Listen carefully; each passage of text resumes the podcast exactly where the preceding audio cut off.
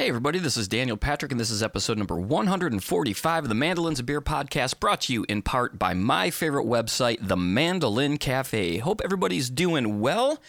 145, five away from 150. I already have guest 150 lined up, or guest for episode 150. Did the interview already on this past Wednesday, and it was amazing. I'm excited for you guys to find out who it is, but I gotta have a little suspense here, so I'm not gonna tell you quite yet. But uh, I think you're all really, really gonna enjoy it. It was a it was a great episode. It's gonna be a two parter. It was a long one, which was which was awesome as well. So so I hope you guys are doing good, man. I played a gig last night Charleston here and talk about the strange things that happen sometimes. Um, we ended up playing some tunes with the old singer from the Barenaked Ladies, Steven Page, and he was he was great, man. He was in town to do uh, for like a, um, a mental awareness, a mental health awareness clinic, and and it was amazing. I got to see that performance and you know, I mentioned, you know, oh, playing playing down the street there. We have a mutual friend, and we went to lunch together. And and uh, you know, it's like never expected him to show up, but he not only showed up, he showed up before we started and stayed till we ended, three hours later, and uh, came up and sang some Beatles tunes and a John Prine song. It was really awesome. A super nice guy. I highly recommend checking him out, especially if he's doing one of these. Um, it was kind of half spoken word, half songs. It was really really amazing to hear about um, you know mental health uh, you, you would think somebody who's in a successful band and making money and living the dream, uh, what, what, what problems could they have? But, you know, he did, and uh, it's really interesting to hear. So, speaking of checking things out, this is your last week, last few days actually, it's till the end of July, the 31st, to get 10% off straight up strings. And if you haven't checked them out, you should really do so now. You can get the additional 10% off single sets. And if you go to straightupstrings.com, First thing you should do when you get there is sign up for the newsletter. Roger puts together a really great newsletter every week. And yeah, try the strings out, man. Hear every note of every chord. When you're at that website, you can hear all about the story. They put so much time and effort into making these mandolin strings. There, it's great. So be sure to take advantage of that extra 10% by using the promo code Mando Beer, all caps, at checkout. I want to congratulate also my sponsors, Peghead Nation. They won from the IBMA the Distinguished Achievement Award of 2022. And it's no wonder why. I mean, they have, I say it every week and I mean it, they have the greatest set of instructors out there that you could possibly have. You got Sharon Gilchrist, Joe, Joe K. Walsh, Mike Compton, John Reichman, Aaron Weinstein, Marla Fibish, Chad Manning. It's the best of the best. Ian Coury, this Brazilian choro. I mean, they've got you covered. Beginner to advanced, it's all right there and they're all great people and just the, the content that they put out outside of the lessons too the, the instructors jamming together. It's amazing and, and, and the most amazing part is they give you the first month for free. Go to pegheadnation.com use the promo code mandolin beer all one word at checkout and find out for yourself why they won this award this year. Congratulations again to my friends at peghead nation Northfield Mandolins, let's build more than a mandolin together. Check out their website at northfieldmandolins.com. Download their app at mandosummit.app for lots of special performance recordings, demonstrations, and special workshops. And holy smokes, check out the cases that they just put out available. I knew these were coming.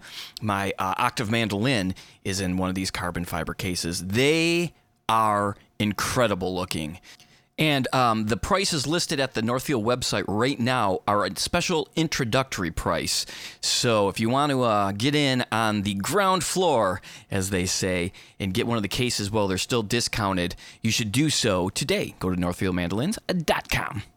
Pava Mandolins, dedicated to building for the impassioned player, built in Austin, Texas. Be sure to check them out. You can find them at Elderly Instruments. Elderly Instruments is your trusted source for new, used, vintage fretted and stringed instruments. For the experienced to beginner player, their vast selection of mandolins, guitars, banjos, ukuleles includes all of the accessories and books to go with them. All instruments are inspected and set up for easy playability, and their down to earth and knowledgeable staff are there to help. They are in their 50th year, they're family owned and operated, they ship worldwide, and you can visit them anytime at elderly.com. All right, let's get into the episode with Jake. Man, I love Jake Jolliff's playing. Uh, if you don't follow him on Instagram, you really should. I mean, he's just one of those guys that drives me to work harder. Every time I hear him play, and I mentioned this in the podcast, Uh, but it's worth mentioning again. I mean, it's like he gets better every time, and he's already amazing. So, but it's really great also to listen in this episode because he also goes through the same things of thinking maybe he was better 10 years ago and and, and, and things like that. So it's really refreshing to hear a player of, of this level. Uh, you know, talk about things like that, the daily struggles that mandolin players go through. And he's got a killer new album coming out. It comes out on the 5th of August. Uh, there's a link in the description below to uh, go and pre-order that and help. Let's help Jake. He, he made the top ten of Billboard's uh, bluegrass charts with the jazz album uh, just a few months back. So let's help him actually make the bluegrass charts with the bluegrass album. And if you don't think it helps, it absolutely helps. Bandcamp reports the numbers to Billboard. So go and do that and enjoy this episode with one of my favorite mandolin players, Jacob Jolliff. Cheers, everybody.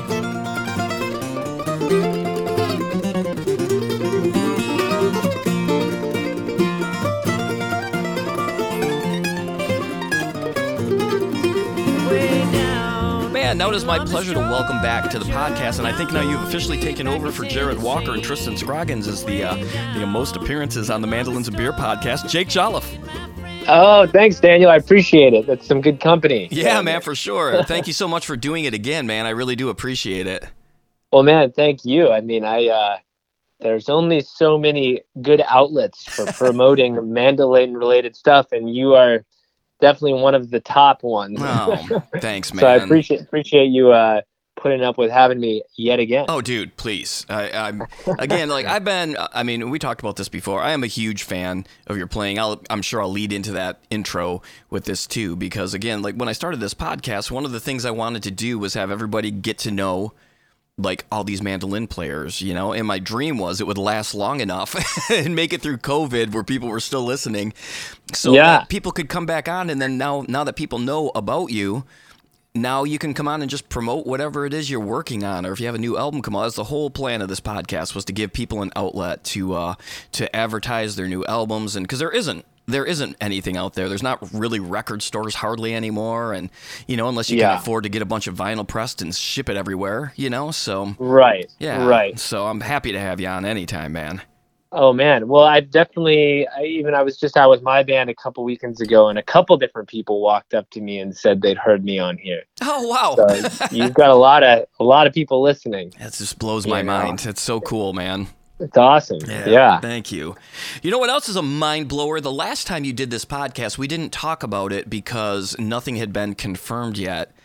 But you have been filling in with Bela Fleck for some of these shows now. So congratulations Yeah. on that. I know it was we talked about it offline. It was a huge deal, you know, for I mean it would be for anybody obviously, but you know, for especially somebody who, you know, grew up listening to Bela Fleck as a big fan. I mean, what's that been like, dude?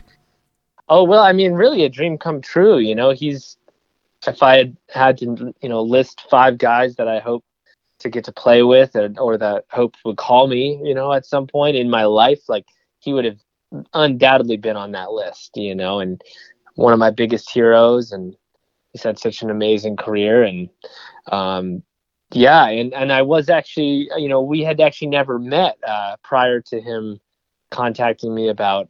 Um, filling in on some shows. So that was flattering too. That I, you know, I wasn't, I didn't really know he was even aware of my playing at all. So uh, it was really, you know, flattering on uh, every level, you know. And and now it's just been total pleasure to get to play his his amazing music and with with just the the creme de la creme of you know other bluegrass musicians playing, you know. So Yeah, been great, yeah. Did you did you get a chance to like rehearse much with with the band once before you did your first gig with them? Yeah, we did. We we did. Um, so Cody Kilby was doing that run of shows back in May, and uh, him and I it was our, our first run. Um, so we did like multiple days of rehearsing with Bela just as a trio, um, and Justin Moses he came by for a day to help help us with that too, and then we did a couple more days with the whole group. So Bela is definitely a, a fan of rehearsal, which and I am too. So. Um, you know, and his music is not easy and kind of sort of sort of requires constant maintenance.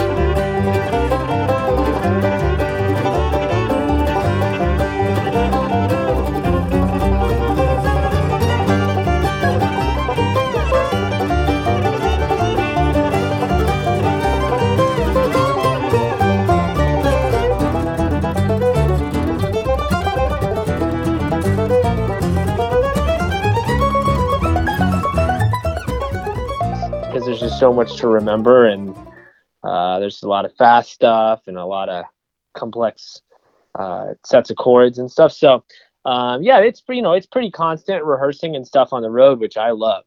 Yeah. Oh man, I bet. Totally. How cool. Man, yeah. Um, speaking of Justin Moses, I when I saw them, I saw him at IBMA, and yeah. that guy's a he's like a ridiculously talented guy. I mean, playing Absolutely. playing banjo with Bela, then playing twin fiddles with Michael Cleveland and Dobro. I'm like, oh my gosh, the guy, like what? In the yeah, heck? he's he's ridiculous. He's a great mandolin player too. Well, actually, I've had him on. Yeah, I knew. I, I you know, I've had him on. So I definitely was with his mandolin playing, and hey, gosh, yeah, yeah, he's a total monster, and he's you know, he's understated, like, um, and an unassuming dude, you know, and and but by the end of the show, he's sort of stealing the show in a certain way because he's just ripping it up on, you know, with Bela, he rips it up on dobro and fiddle and banjo, and then he's a great singer too. So he's he's just a monster, and he's a great great hang, super chill dude. So uh, yeah, I'm really I'm, it's been really great to get to connect with him uh, on the road you guys played in Charleston, and the, the main curse of being a working musician is not going to a bunch of shows that I would love to go to. And if if I could have put one show on my calendar this year that I would have loved to have gone to, it would have been you playing with Bela. That would have blown my mind to see it in my, like my favorite venue. So hopefully I'll get a chance to see it again. Yeah, I'm sure there'll be another chance, and I I get it, man. I mean, I don't like saying no to a gig. Oh. yeah, and it's one of those private gigs. Of, yeah. If it had been just like a bar gig or something like that, I'd been like, "Ah, you guys, you, we'll just figure it out." But it was one of those yeah, private ones totally. that I booked. I'm like, "Oh, I can't get out." Oh, I know how it goes, man. I've I've I've probably missed too many good shows for really not good enough gigs at, at point. So that's right. I got to so, pay the bills. You got to pay the bills. Yeah, exactly. Yeah. What was the uh, what was the hardest tune for you to work on for that Bela one? Because you know you you do some pretty advanced stuff anyway, but there's you know those Bela ones are pretty pretty tricky and twisty and turny. I mean, yeah, no, absolutely. In general, I wouldn't say there's any one any one tune that stands out. I mean, because it is kind of, um, it requires a somewhat similar skill set to my music, um, or I should say, my music requires a similar set to his because it, I'm really influenced by him. Um, so, in gen- I mean, there's a general level of sort of nerves um, for me playing that gig, playing the gig, just because it's playing with playing with a hero and with a bunch of other heroes on stage too, and so um, you know, it's definitely taken me a while to to relax at all, and still I'm I'm more, you know, on edge. Just not that that's not a bad thing always, but I'm, you know, um, it you know, it's a high high pressure thing. Uh, the duet, you know, when we do the duet, I get pretty nervous doing that. Because then I'm sort of, you know, I'm like a extremely poor man's Thile doing doing that, you know. So is that um, um is that the psalm? Is that psalm? Yeah, yeah, exactly.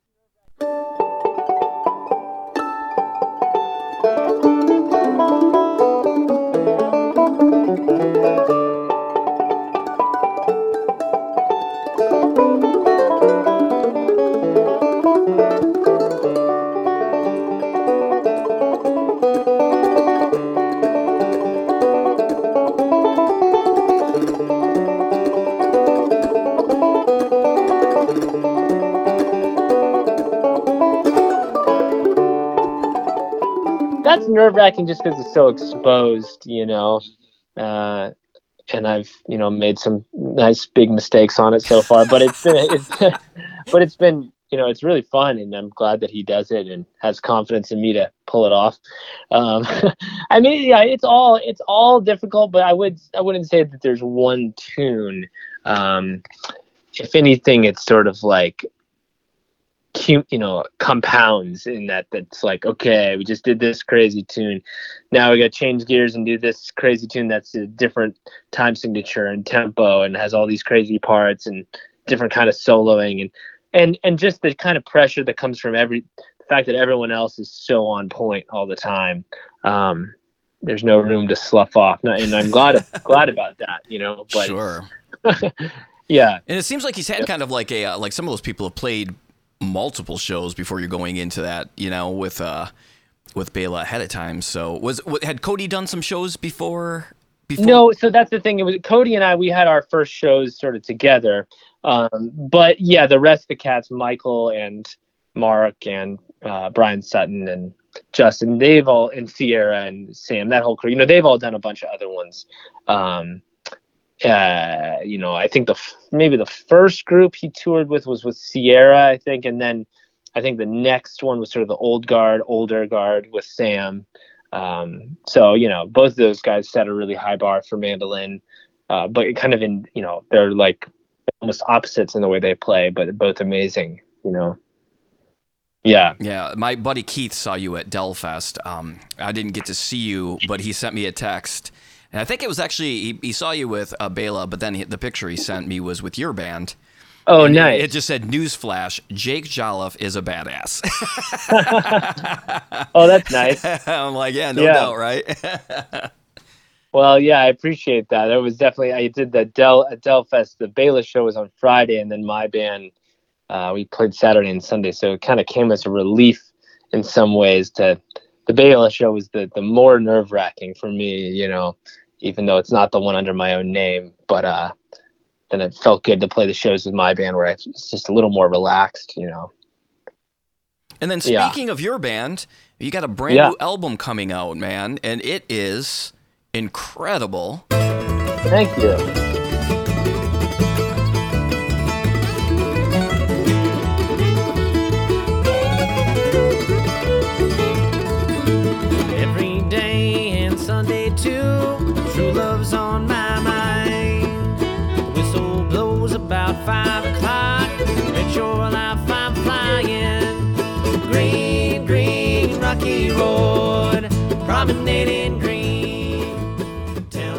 I got to listen to it over the weekend. Uh, how did you come up with the name of the band?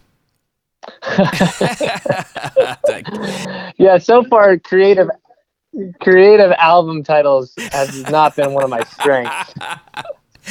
um, it's so good. The, the Jacob Jolliff band. And first off, I have to compliment you. Um, as a fan, and I can literally say I probably heard some of your first recordings because before you know, like I ever like knew you or knew of you, you I heard of you on the Tone Poets album, and oh whoa, yeah, and like immediately I just remember thinking like, wow, this this kid's already really really good, and you already had like there was just something about your phrasing I thought was really cool, and so I've you know like I've just kind of followed your stuff forever. And.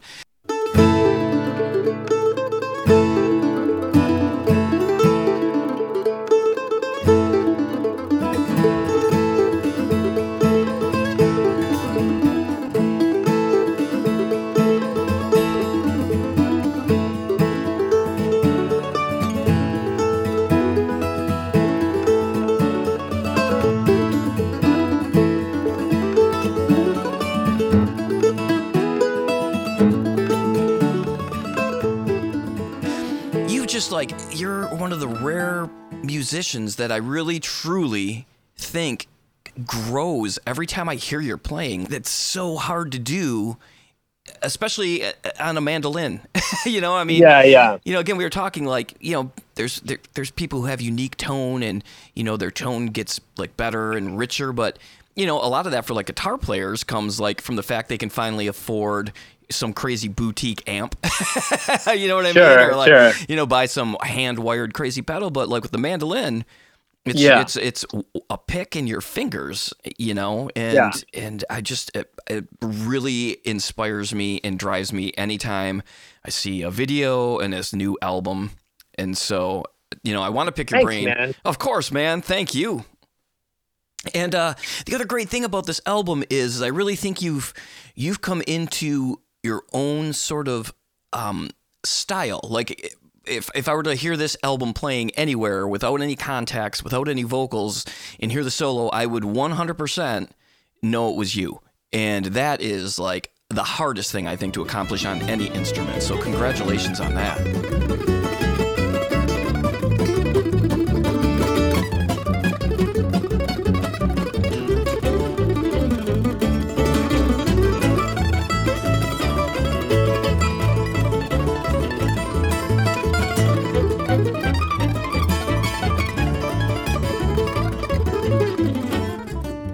Oh, thanks, man. Yeah, that means a lot. I mean, that's um, yeah, that's kind of all you can really shoot for, and and uh, and then you know that's sort of the ideal, you know, is to to be recognizable. sure. yeah, yeah, yeah, and you do it, man, and it's and it's a, it's just like it's such a great hodgepodge of different influences, which is what I think makes you stand out so much more. And then you know the the the the strength of not being afraid to play what's coming to mind right away. I, I would imagine is what's it sounds like to me. It sounds very stream of consciousness when I hear your soloing. Oh, thanks. Yeah, I mean it's um that's kind of the goal, and I think that's sort of a, a real priority of my band. Um, you know, a lot of emphasis is definitely put on the improvising, and and you know, even though there's sort of uh, different guys I call on, like um, you know, in some cases very disparate players, but uh, you know, everyone's great and everyone is a great improviser, and and um, and I think spontaneity is definitely something that uh, we prioritize a lot in the group. You know, um, who are the who are all the players on the album for those listening? Um, yeah, so on the fiddle is John Mailander, uh, incredible player, plays with Bruce Hornsby. Um, and on guitar, my buddy Stash Wyslouch. And he's actually the only guy that was also on my other bluegrassy record, the Instrumentals Volume One. Yes. Uh, and then on bass, Myles Sloniker, amazing bass player. Has he, has he been with you for a minute now? Yeah, Myles has. Yeah, he's been with me since 2018. Yeah, great, great player, man. He's yeah, he's fantastic, and he can hang with the best of them in like a modern jazz type of scenario. I might actually go hear him tonight, playing with some heavy cats here in the city. Oh wow, cool, man. Yeah, yeah so yeah, that's the crew on the record, and those guys tour with me pretty often, and then I got some other guys that I call on once in a while too. Yeah. And how did you? The other cool thing I love about this is some of the song selection, um, uh, like on the vocal tunes. Now, I had to do some research because it, it didn't have the uh, I didn't have the uh, access to the credits of them yet. So first off, on the instrumental tunes, are those uh-huh. are those all original tunes?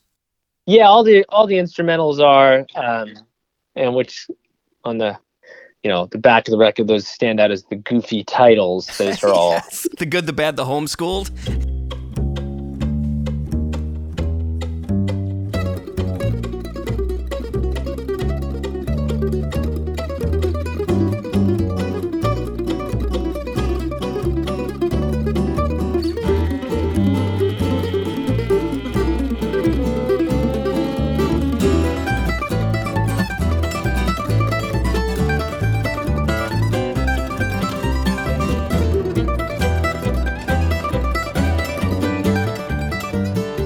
Yeah, I, in general, I have trouble naming tunes, and I tend to gravitate towards something goofy or some funny sounding phrase like large garbage barge. Um, uh, I just, I have trouble. I take my music seriously, but I have trouble taking myself seriously on the naming front.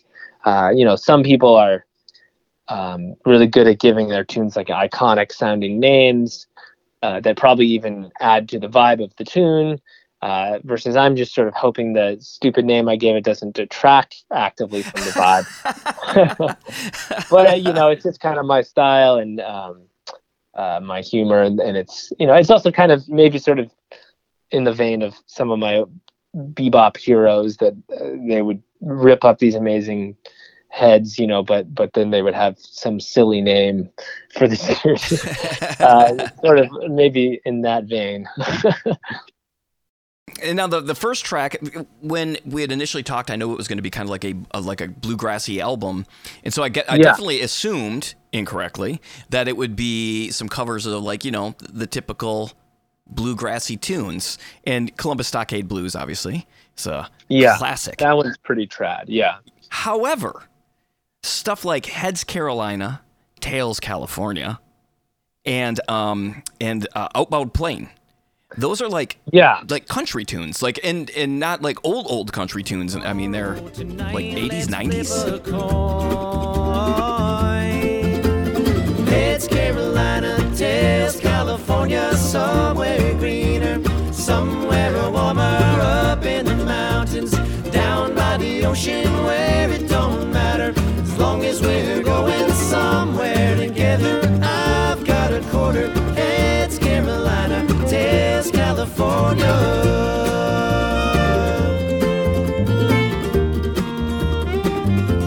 Yeah, I think yeah, heads Carolina. I think it's probably 90s, and prob maybe outbound plane is maybe a little earlier, but I'm not sure. Maybe similar. Um, you know, um, but uh, actually, one um, outbound plane. I think my sister. Uh, I first heard her singing that tune, and I think she knew the Suzy Bogguss version, but maybe the you know Nanci Griffith wrote it. Um, who, and you know, I used to um, listen to Nanci Griffith. My parents used to listen to her when I was growing up. Um, but I feel like I was sort of made aware of it when my sister was singing it a few years ago. Um, and I'd much rather her hear her sing it, but I, I liked it liked it enough to do it um, with my group.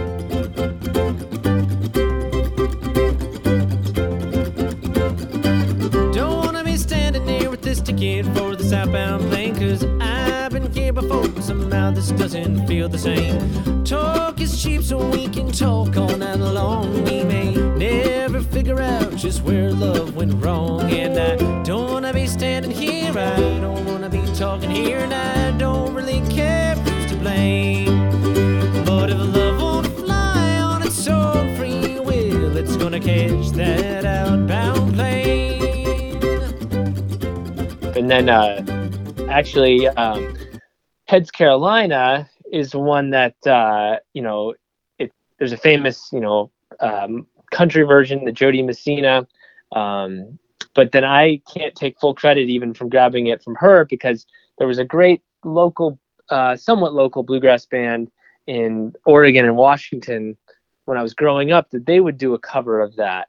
Um, so I don't even I don't want to take credit from even bluegrass. I mean, I think I do it somewhat different actually now, but um, yeah, yeah, you know, I have pretty specific tastes. I don't write any vocal music, but I have pretty specific tastes in the types of tunes I like, and um, some of the other ones, for instance, like "Don't Cry Blue" and "Green Green Rocky Road" are ones I played with my dad um, growing up. Uh, a lot of his sort of uh, taste in, in you know vocal writing stuff, I kind of rubbed off on me. Yeah, so it sounds like these are kind of like I was going to ask like how you pick these tunes, but there definitely seems to be some sentiment between hearing your sister play it and a band from your hometown and playing songs with your dad for the selections. Yeah, no, for sure. Um, there's one. I guess the only one that's not that way at all is my uh, "Middle of the Moon," the slower tune. That's one that uh, beautiful tune that my friend Adam Sweeney wrote. He's a great singer songwriter in Portland.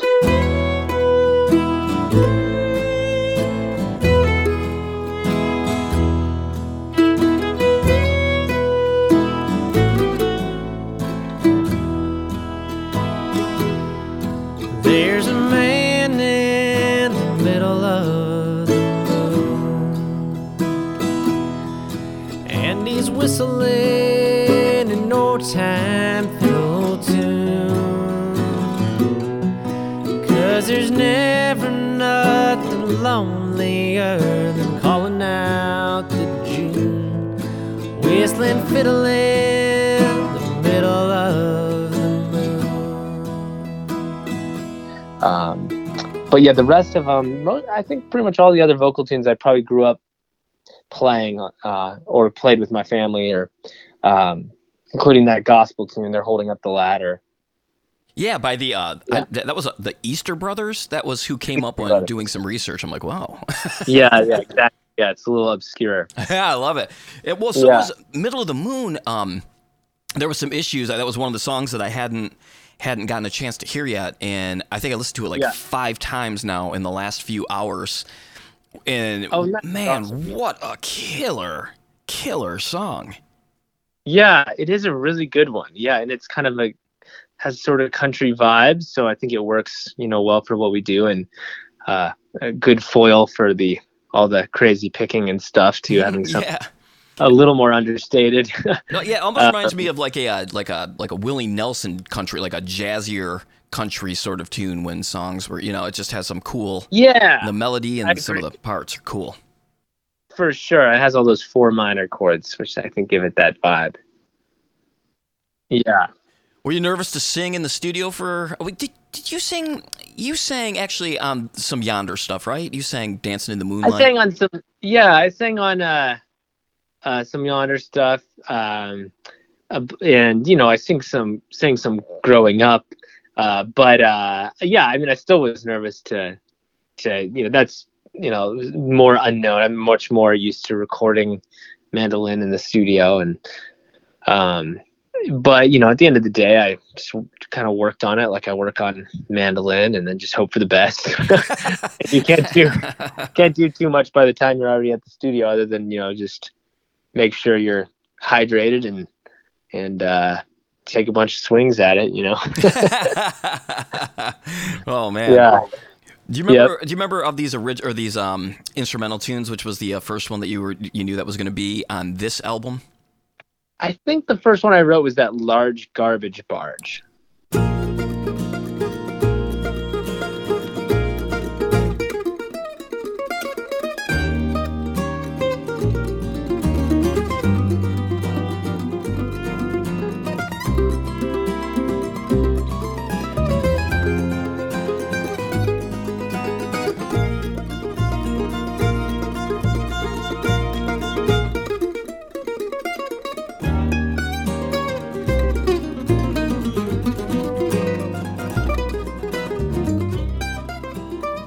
yeah large garbage barge yeah I mean, the whole album is just so good. And again, like Thank- you know, I almost say I want to say I get nervous, like w- like when I listen to something, but I like I'm just like.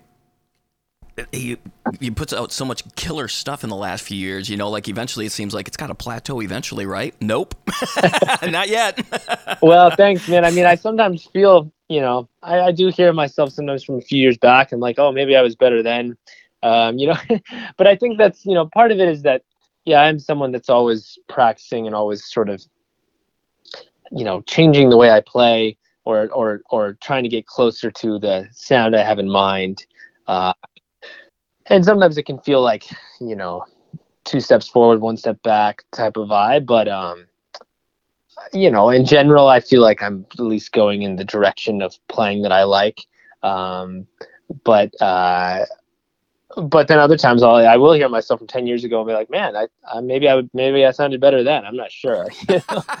um, but but it's also not worth worrying about. I think you know I take a kind of a daily practice type of approach where I try not. I do worry about getting better constantly, but I but I also um, I kind of know that's not the right approach. Like I, I um, oh, what am I trying to say? Like sometimes I'll I'll get obsessed with the results versus um, most of the time I, I try to keep my head mostly in the vibe of just like daily practicing, daily trying to get better, and almost not worrying about the results. So it's it's sort of a weird paradox there because you're you're you're doing everything you can to get better, um, but you're also like wanting to be better quicker doesn't help anybody. Like um, you're just sort of progressing at the rate you're progressing, and no amount of sort of worrying about it or wanting to be better really definitely doesn't speed it up. In fact, it usually just inhibits it. Um, so uh, you know, at my best, I feel like I'm just sort of a you know doing it every day, kind of like a meditation or exercise or or whatever. You know, reading um, and then hoping that over the course of months, you know, you get better. You know. it's weird with music. It's not like you know uh, y- you want to maybe compare it to sports, but like sports, there's an end result, and you have a final score. You know, you either won or lost. you know, Yeah. You, know, you know if you've gotten better. You know, if you you know you can qualify differently. You know, music it's so much different because, like you said, you're listening back to ten years ago, but you've also got ten years of experience on top of being that good 10 years ago. you know, it's so Yeah. so weird to get in your own head about stuff like that. when I, you know, I know very little about sports. I like to watch basketball, but uh, I do think there are athletes that take a similar approach, though, where where yeah, they're you know obviously it's it can be really objective and you know, you know, winning and losing. I guess that can be pretty. That's pretty objective, but but also like, but progress can still not always feel linear. I'm sure. Like, um, I like to watch Steph Curry. I mean, who doesn't? You know, and and it does seem like that guy is pretty like zen about uh, about it. You know, and can go, you know, have a go cold, you know, and, and, and miss a bunch, but but then he'll just you know erupt, and it, and it just seems like he's a master of not getting in his own way. Um, you know, and, and so yeah, but he's you know he's obviously he's also so good. That's the other thing. It's like you you might feel like you suck some days, but if you're getting to work, if you're getting to play music for a living, or you're um, getting to play with people that you enjoy playing with, and they are great players, you know, you can't worry about it too much if you're getting to do those things. Um, you know, and if you know, in general, you know, if I if a friend of mine who's a great player, if he misses, he doesn't hit one solo as well as usual. It's not as if I change my opinion of him as a player, and that's what I always try to remember. You know. Steph Curry always looks like he's having the best time out there too, which is so refreshing, man. Yeah, and and like we're really you know we're pushing my my ability to have any conversation about sports by even bringing it up but he, yeah he's he's really inspiring you know um, uh, yeah he does and he's he does seem like he's a cat that doesn't take himself too seriously, which I really like. Sure, but I bet he beats himself up when he's at home just shooting around. You know what I mean? Like, yeah, uh, yeah. you know, he's got anybody who's you know excels at something like that or takes something seriously that they want to be better at. I think you can't help but be like hard on yourself sometimes. You know, for for, Yeah. for good and for bad. Absolutely. Yeah. I mean, you have to have like an ideal in mind, you know, I think to get to get better. But but then you need to know when to forget about it. Like by the time you're playing on stage, it's uh, you shouldn't be worrying about, you know, am I good enough or, or stuff like that. You should just be focusing on the music, you know. You had given me some great advice um, when I'd taken some lessons with you and just, trying to completely scrap some bad habits. You know, Mhm. I'd never taken a lesson ever before I took a lesson from you, so I definitely had accrued some bad habits. Sure. You were, you were just so good with being like, don't do any of this live. Just let it happen. Yeah, yeah. this is this is practice stuff. You know, you're gonna you're gonna throw yourself way out of whack. And you were right. You know, because you know the first time I felt like I could maybe pull something off that I was working on, I thought about it for like five or six songs. And then, Yeah. you know, drove it right into the ground. Like it was horrible. you know, I'm like, ah, he's right. It wasn't it wasn't ready to happen. You know, but then a month Yeah. or two later, you know, I'm like, oh man, ah, there's there's some, there's some cool stuff happening here now that I've been working on. It just took it, it had to work itself in its, you know, on its in its own time. Yeah, and, and you know, but when you're on stage, like all you're gonna do is get in your own way if you are thinking about your technique, thinking about really doing anything other than just listening, you know. Uh, and that's not advice I always take. It's always advice I wish I was taking. Sometimes I, you know, I totally get in my own head, but it just it never does any good though. I can say that pretty 100% of the time. Um, you know, you got to be really. I think you know being really focused when you practice and then really not in your own head when you play with other people is a good way to be you know My favorite saying is, "If you think, you stink."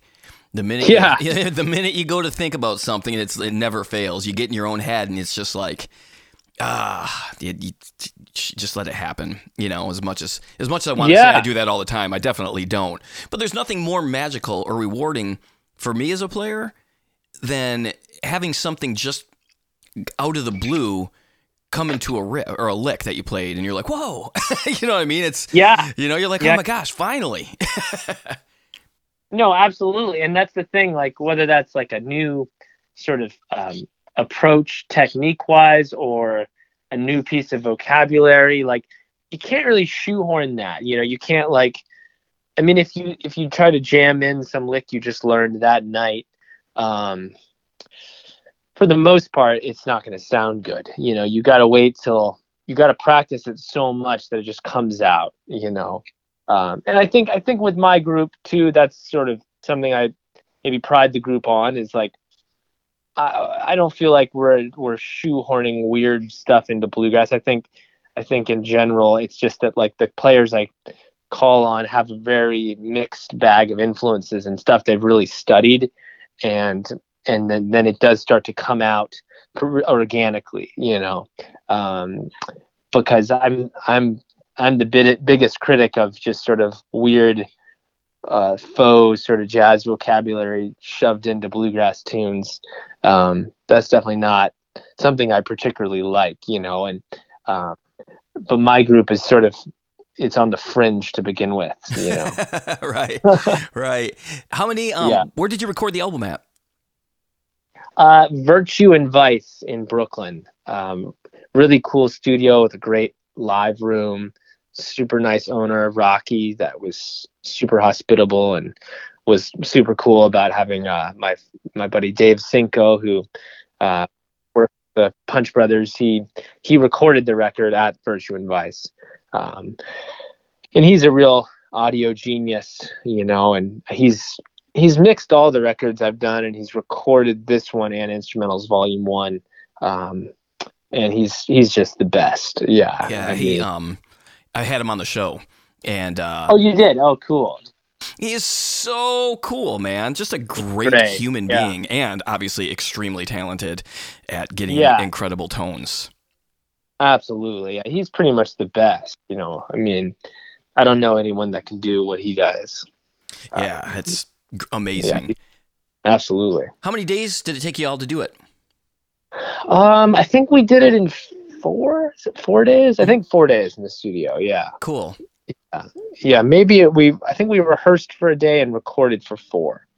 Yeah, it definitely sounds real natural sounding. It doesn't sound overproduced. Yeah, yeah, yeah. It was all Sounds live. I mean, yeah. It's all, um, like we recorded uh, all in one room, no click tracks, um, and yeah, just sitting in a circle, you know, or a square, and uh, uh, and then recorded the vocals. We didn't do the vocals live, so we recorded the like beds for the tunes, and then dubbed the vocals over them. But, um, but it, all of it, we didn't do a crazy amount of takes for anything. I wouldn't say.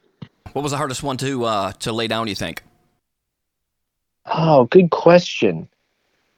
Um, uh, a couple of the instrumentals, probably like large garbage barge and uh, the good, the bad, and the homeschool. Those, those, those both uh, had their difficult moments, but um, in general, I don't think arrangement-wise, it's actually quite as hard of a set of tunes as like my last record was, because that was like ten extremely complicated instrumentals and Oh my gosh! Um, yeah, Uh, yeah. yeah They're they're daunting. Like I forget what one it was off the last album, and I was just strumming. I was just monkeying around, like warming up. I'm like, oh man, I think this is uh maybe I should work on this tune. And I put it on. I'm like, nah.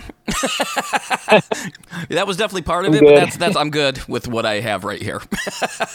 i was just kind of going through that same thing because a student of mine just learned an entire arrangement from that record and i haven't played that tune it's not one we play live so i haven't played it in years and i was just like how the hell did i play this like i i don't know it anymore he knows it better than i do now Who's a student? Uh, is a student playing a band? um his name's otto uh otto allard um Well, he's a shout out great player Otto, man. yeah yeah for sure he's a great player he's about to start college and About to uh, start college, and he's yeah learned a whole version of a tune that you're like, how the hell did I play this? Uh, Man, for sure. Yeah, yeah. for he's, him. He's a great player, and yeah, he knows it better than I do currently. Maybe I'll get it back sometime, but he gets to show it to me. oh, but how great is that, man? I mean, how great is it to have uh, to be somebody that this guy's likes the playing of that he spent who knows how many hours probably working on this song, you know? No, it's it's it's crazy, man. It's it's uh, beyond flattering. It's sort of like it's more stupefying. It's more. I just had a lesson with him, and well, I mean, I was teaching the lesson though. He did most of the playing, and uh, he played it. I was, uh, and he sounded great on it. And it's just, it's so long. He played the entire band version, d- doing all the parts, and I was just like, damn, man. I mean, it's, it sounded so great. It's yeah, really flattering, and also just like, wow, that's so much work. Um, it's really impressive, you know, and and and you know, I mean, I did that same kind of thing um, for you know players that I uh, looked up to, and it's definitely it's it's weird to be on the other side of it. You know, Yeah. um, really really flattering. What's the tune? Uh, it's that first one, "Storming Heaven." Oh yeah. Wow.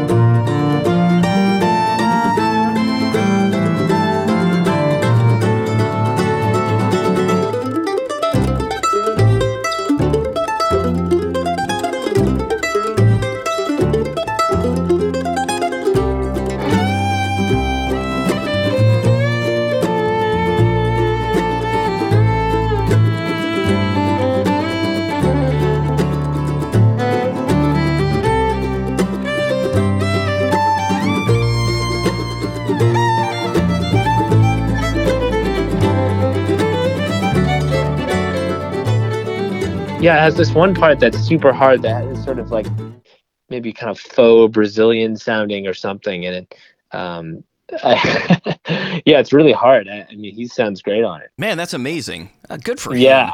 Ah, to be Yeah. young again. I know. Like, I- you know, let's have all that time and energy.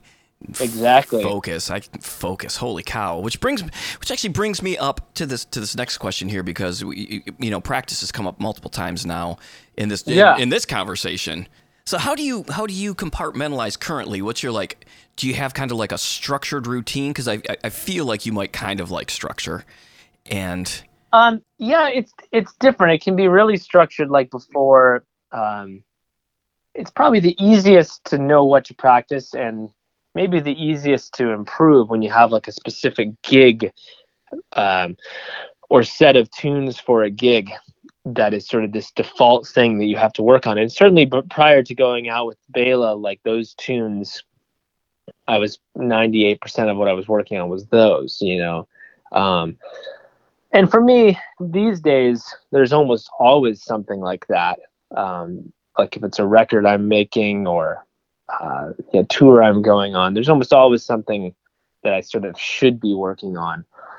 Um, and so it's now it's sort of more rare that i have like time to practice where i don't have anything that i need to work on. I mean um, actually having just got back from this second sort of tour with Bela, it's it is sort of a brief moment of uh, I have like a week or two when I I don't have anything pressing you know, right away, and so it is kind of nice to um, practice a little less structured, and you know I'm I have like things I'm working on. I mean, I guess like currently like I'm I'm uh just working on trying to play I guess also especially coming off of a gig where you know I was like nervous for the gig um trying to trying to find like a more effortless way to play um and I guess that because like you know I feel like when I'm at my best and really comfortable and out of my own head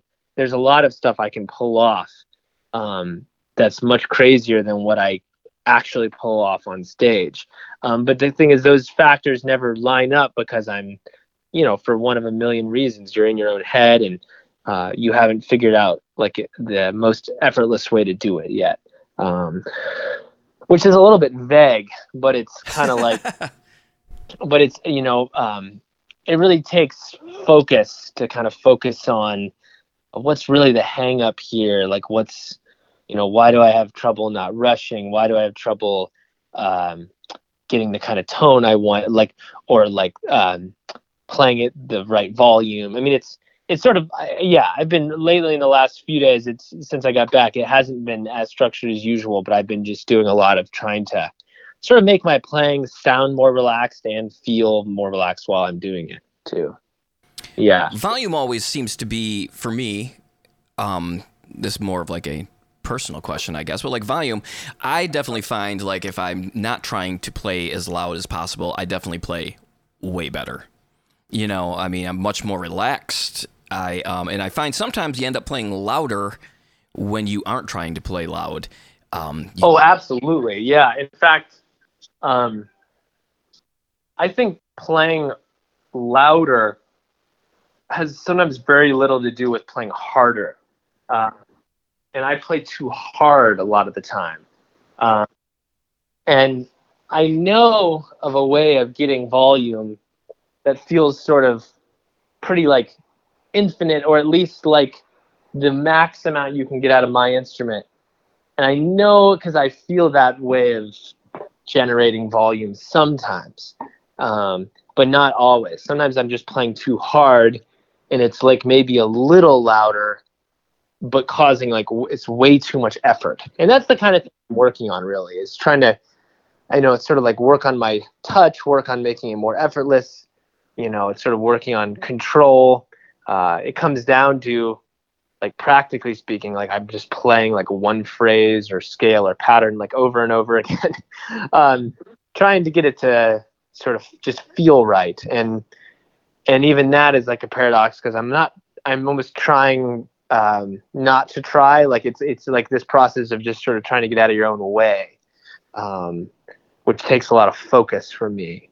Um, so yeah. Anyway, I sound super hippy dippy out. no, I, man. Uh, this is I love all this stuff. This uh, the Mando nerd stuff. You ought to just start another podcast. Yeah, one that's like more niche uh, yeah, than right, Mandolin right. Studio, you know? Today we talk about tuning. Yeah, Like, exactly. Just, just an hour long of like just somebody tuning perfectly. Eight episodes, one on each string of the mandolin. When you were working on those Bela tunes, did Yeah. you work on it one song at a time until you got comfortable, or did you just did you how did you approach that? Because those are, I mean, again, that would be like somebody going through it. Very similar, anyway, to like somebody going through and learning your entire first album. I mean, it's very it's complex tunes. Yeah. Um, I, I, yeah, one tune at a time. I mean, I take a pretty thorough approach usually. Like, I'm not, and also with that kind of tune, I mean, it's basically like classical writing or something. Like, you're not gonna, for me, I'm not just gonna sort of strum along a couple times and then hope the next time it gets better. Like, you kind of have to. I mean, maybe some people, especially if you have like crazy ears, maybe you could do that and sort of learn it. But for me, it's much more of like section at a time, tune at a time. You know. Um, I actually learned most of it without my mandolin, just sitting there with headphones. Uh, yeah, and for some reason I retain it better um, if I do that. I'll even like work out the fingering for a lick without my mandolin, and then I'll play it once I have my mandolin. Um, yeah, which is kind of weird, and it sounds sort of like maybe like more trouble than it's worth. But I, I've actually really noticed that I memorize stuff faster without the mandolin. Um, and I have this theory that it's because like when I have the mandolin, some a lot of stuff falls into place sort of automatically that I don't have to consciously think about. Um, and then it's harder to remember once I don't have my mandolin, or even when I just haven't heard it for a while. Um, but um, I'll remember it. Like I would probably make, I might get it a little quicker with the mandolin, but I'll remember it. It'll be memorized in a different way if I do it without the mandolin. So when I had Jake Howard on recently, and he had put out that Thile transcriptions, and I was talking to him about that, and he would do it just in there in the van when they were driving from gig to gig, and a lot of times without the mandolin, and he was just knew it so much that he was just typing it into like MuseScore or whatever, and and you know Right. without a mandolin, and I'm like, what? yeah, that makes sense totally. And I'm sure too, like he probably transcribed some of that stuff earlier, and like some of been just like putting it in. It's also it's also like when you're transcribing your own instrument, it's easier to do like without an instrument, you know. Um, but I, I'll you know I also sometimes like I'll transcribe bebop stuff when I'm on a plane.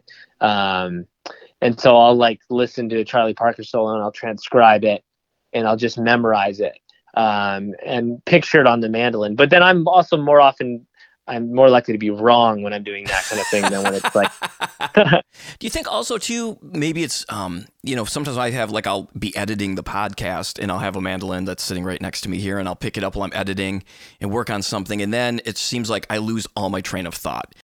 no, I totally I think that might be part of it. I think I have better workflow sometimes without my mandolin um, when it comes to learning something because I'm more likely to like you know if I can learn 98% of a tune without um, without the mandolin um, I might have there might have been two percent that happens that's really difficult that I would have got hung up on on the mandolin.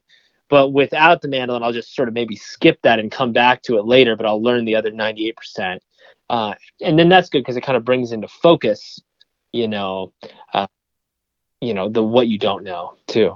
Is there a song out there that you just love that you haven't attempted yet, or of just that you just either um, you don't want to work on it because you like it so much, or, or, or it's just something that you've wanted to work on that just hasn't fallen under? Is there like a dream song that you're like, man, someday I'm going to tackle this song? There, I mean, yeah, there's all kinds of like solos that I'd love to transcribe that I haven't, Mm-hmm. and in whole styles like that I love that I I've haven't really had the time to, you know, like I love Choro music and like I love Hamilton de Holanda's playing. I haven't I haven't transcribed any of it really, other than like I I know just like a couple tunes, um, and, and you know and and like yeah, I mean I'd love and then there's countless jazz solos that I'd love to transcribe, but you know it's time consuming. You know even if you're pretty quick at it, it's time consuming, and you gotta. Um, like I said, a lot of my practicing these days is motivated by the actual next like gig and what does that require and and you know for for for like playing the Bela music uh, or whatever or my own music sometimes it's like oh yeah one other Sonny Rollins solo would be nice to have that vocabulary but like I think um, working on my touch and and how effortlessly can I play the tunes that I pl- the, you know wrote like that's probably gonna make a bigger difference on those shows. Um, and you only ha- only have so much time but but then as evidenced by my like Instagram, I'll go through weeks of working on nothing but playing jazz tunes and bebop and stuff. right, right. yeah, That's awesome though. But you can totally Yeah. hear it in your playing, which I think is again, which is what I I love about your playing. I mean, you can hear all these different influences in a but yet in a familiar form of music and I think that's what I always love stuff that makes me uh, like kind of like turns my ear, I guess is the phrase of like it's a you know like bluegrass is like a familiar sounding music to me, but then when I hear Yeah. you solo over you know, Green Green Rocky Road, I'm like, yeah, man, like it's just, like, I'm like, yeah, that's awesome because it's it's unexpected. sure, yeah, totally, yeah, yeah.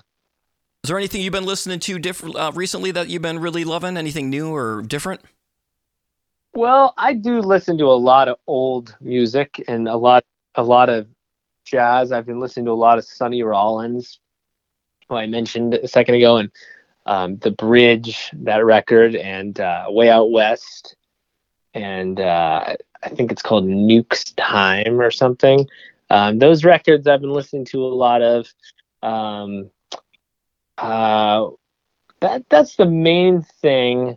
Uh, I listen to a lot of pop. I mean, uh, like in the last couple days. I think because I just came off of a uh, an intense, you know, tour. I've been listening to a lot of podcasts, so less music than I usually do. But um, what is it? Oh, Dvorak. Uh, this the New World Symphony, I think is what it's called. That's one that a friend of mine recommended a couple months ago, and I finally got around to listen to it. I've been listening to that a few times. Um, but I like to I like to start listening to like on a like Sonny Rollins or an artist like that, and I'll try to listen to every record, um, just because I kind of like a completist, and I like to. But then I'll but then I'll, end up, I'll start at the beginning, and then I'll end up getting burned out. So I'll listen to the first like ten records they made, and then for, forget about it. But so I was doing that with Sonny Rollins for a while. I listened to a bunch of his records. Um, what was I listening to the other day? Oh, Joey DeFrancesco, the organist. Um, he's amazing. I was listening to his newest record, which was cool, uh, where he's like shredding, shredding on the trumpet and stuff on it too. Uh, Oh wow, really? yeah, yeah, he rips on everything. He's like the Justin Moses of jazz. oh my god, that's great, dude. I had to tell. I don't know if he knows Joey D's playing or not, but what about uh gear? Obviously, you've been you you got the the Gilchrist a little while back there. Did that did that change your strings or picks or anything like that? Um, you know, I still use a blue chip pick, though I've used a. I've tried a couple other ones recently that I liked, but I um, uh, those ones that Frank Sullivan is making. Um, a student of mine had one of those that was really nice, and I, I need to reach out to Frank. I'm definitely like I'm kind of with all these new kinds of picks. I'm um, I'm somewhat interested in trying some different kinds. I like you know I like blue chips a lot, but uh, I'm definitely interested in trying. And I'm I'm not the most picky either. I so sometimes I'm like, oh, it doesn't make sense for me to use this expensive pick because I'm not I'm not that picky. uh, but uh, uh, or maybe I'm pickier than I think. I don't really know. But uh, but like with strings, for instance, I've been using. I've always uh, I've used D'Addarios for a long, long time. Um, but uh, I you know sometimes use the just the normal 75s, and sometimes I use the the nickel bronze ones or whatever they're called. Um, I honestly I don't think about it that much. I mean, it's a little bit of a different sound, but I'm just I just think other things make a bigger difference a lot of the time. You know. I think you're one of those guys though that you have a tone in your hands now that you've worked on. And so it's just a matter of if, you know, if somebody gave you any mandolin with any strings and any pick, you're within a pretty probably short amount of time are going to sound just like you. Yeah, I think that's probably true. You know, I mean, I think uh, you kind of figure out how to get closest thing to what you hear in your head out of whatever instrument you have, you know? Yeah, for sure. Yeah, for sure. Well, man, that's great. When does the um the album comes out and it's on a label, correct? That you've that uh, yeah, newer label. yeah, my buddy Joe Brent has this record label, Adhyaropa. Um, it's hard to say. Oh, he's a great he's a great player too. Yeah, he is. He's a great classical mandolinist, um, and jazz as well. And um, yeah, it's his label, and they mostly just handle the streaming side of things. They're like um, artist friendly, you know. And um, but he he's putting this one out. Uh, it comes out August fifth. That's exciting, man. And um and you're going to be at the uh, I'm super stoked to be seeing you at the uh, Green Mountain Festival coming up. Oh hell here. yeah, yeah, man, What a- absolutely. Have you played that before? I never have. No, I'm excited. I had them on the podcast last week. Uh, Jill and John. I Oh, awesome. they're awesome people, man. I cannot wait. Yeah, they are. Absolutely. I can't wait either. That's gonna be so. Do you have any other shows, any other places where people can uh, check you out? Yeah, I'm playing uh, a couple days before that at Club Passim Oh, neat. Uh, in Cambridge, uh, Massachusetts. Dude, what day? I'm flying uh, into Boston Tuesday that week. Oh wow. Um, let me see here. It's uh, I'm looking it up. Uh, it's the first gig of the run. I think it's the 17th. Um, what day of the week is that? Yeah, I have no idea. I'm uh Wednesday. Oh, oh man. You know, Man, what? we might still be in the area. We are literally we have we're flying into Boston with nothing to do until we get to Vermont on Friday. Sick. Well, man, you should definitely come. I'll put you on the guest list. Um, I've always wanted to go there too. yeah, it's it's kind of iconic little folk club. Um, so yeah, I'm doing that. Uh, club Passim on August 17th, Park City Music Hall in Bridgeport, Connecticut on the 18th, uh, Green Mountain on Friday on the 19th, and then Word Barn in Exeter, New Hampshire on the 20th. Cool, man. Yeah. Yep. That's awesome. Well, congratulations again on another killer recording. I mean, it's so good, Appreciate it. dude. Thanks so much. Yeah, and congrats on cracking the uh, Billboard Top 10 there with the uh, the jazz album making the bluegrass chart with uh, Grant. That was so strange. I mean, I uh, love it. your podcast definitely helped with that, but it was still a little bizarre because it's um it's all you know it's through and through kind of a jazz record, you know, but um uh, somehow it you know must have been tagged bluegrass somewhere along the lines and um it sold I guess enough uh sort of sad that it made the it made it into the Billboard charts for bluegrass, but you know I'll, I'll take it, you know. Was there any uh, one last question? I guess we don't we don't do the beer question with you, but we how about uh, is there a tune that you've been working on that you love playing right now that if you were to pick up your mandolin you would just play? Wait, actually, I I had a great answer for the beer. Oh, wait, wait, wait. Then let me uh, well, let, well, let me rephrase this and not edit it. Um, uh, do you have a favorite beer you've been drinking? well, so I don't drink beer anymore, but I um, this is me my play to try to get a Lagunitas endorsement. They have a, a beverage, the Hoppy Refresher, which is it's like hop. It's like really sparkling, uh, water. Um, it's like a seltzer that's flavored with hops. Whoa, really? Um, and it's really good. It's if you like the taste of really hoppy beer but don't drink beer, uh, it is great. It's also like it's, and I actually prefer it to a non-alcoholic beer too because it's it's not that you know that heavy feeling that you might get from beer. Not that any listener from Mandolins and Beer feels that way, but you know I tend to drink six of something, which is part of why I don't drink anything anymore. But you can drink you can drink six hoppy refreshers and it's, it's six seltzers and it's zero calories or anything like that. And and now I really want them to. There we go. Let's work on me some free Lagunitas. hoppy refreshers. but and then you asked though originally you asked if, if if there was a tune that I would that I play when I sit down, and the one that comes to mind recently is uh, I think it's Martha Campbell, which is like a um, really common contest fiddle tune.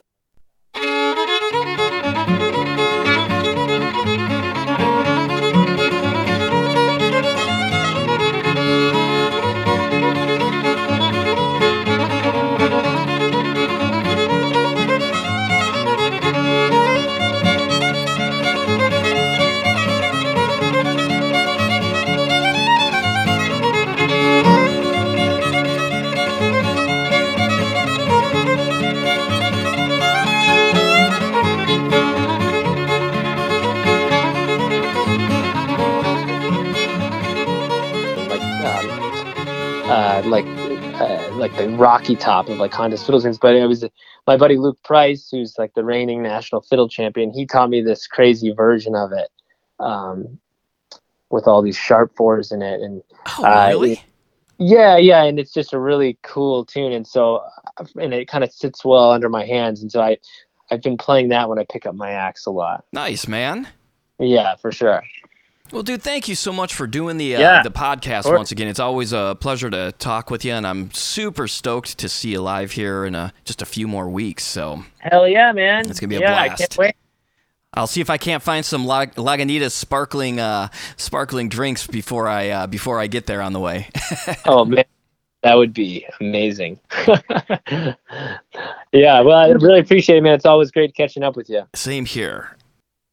There you have it. Go out and pre-order. Follow the link in the description here and pre-order that album. It comes out on Friday, August 5th. It's a week from today. Well, if you're listening to when this first comes out anyway, it's a week from today. Uh, and let's get a, let's get them in the Billboard charts again, man. Go out and buy that album. Thank you so much for listening. Don't forget to get yourself 10% off the straight up strings. Have yourselves a fantastic weekend. Cheers, everybody.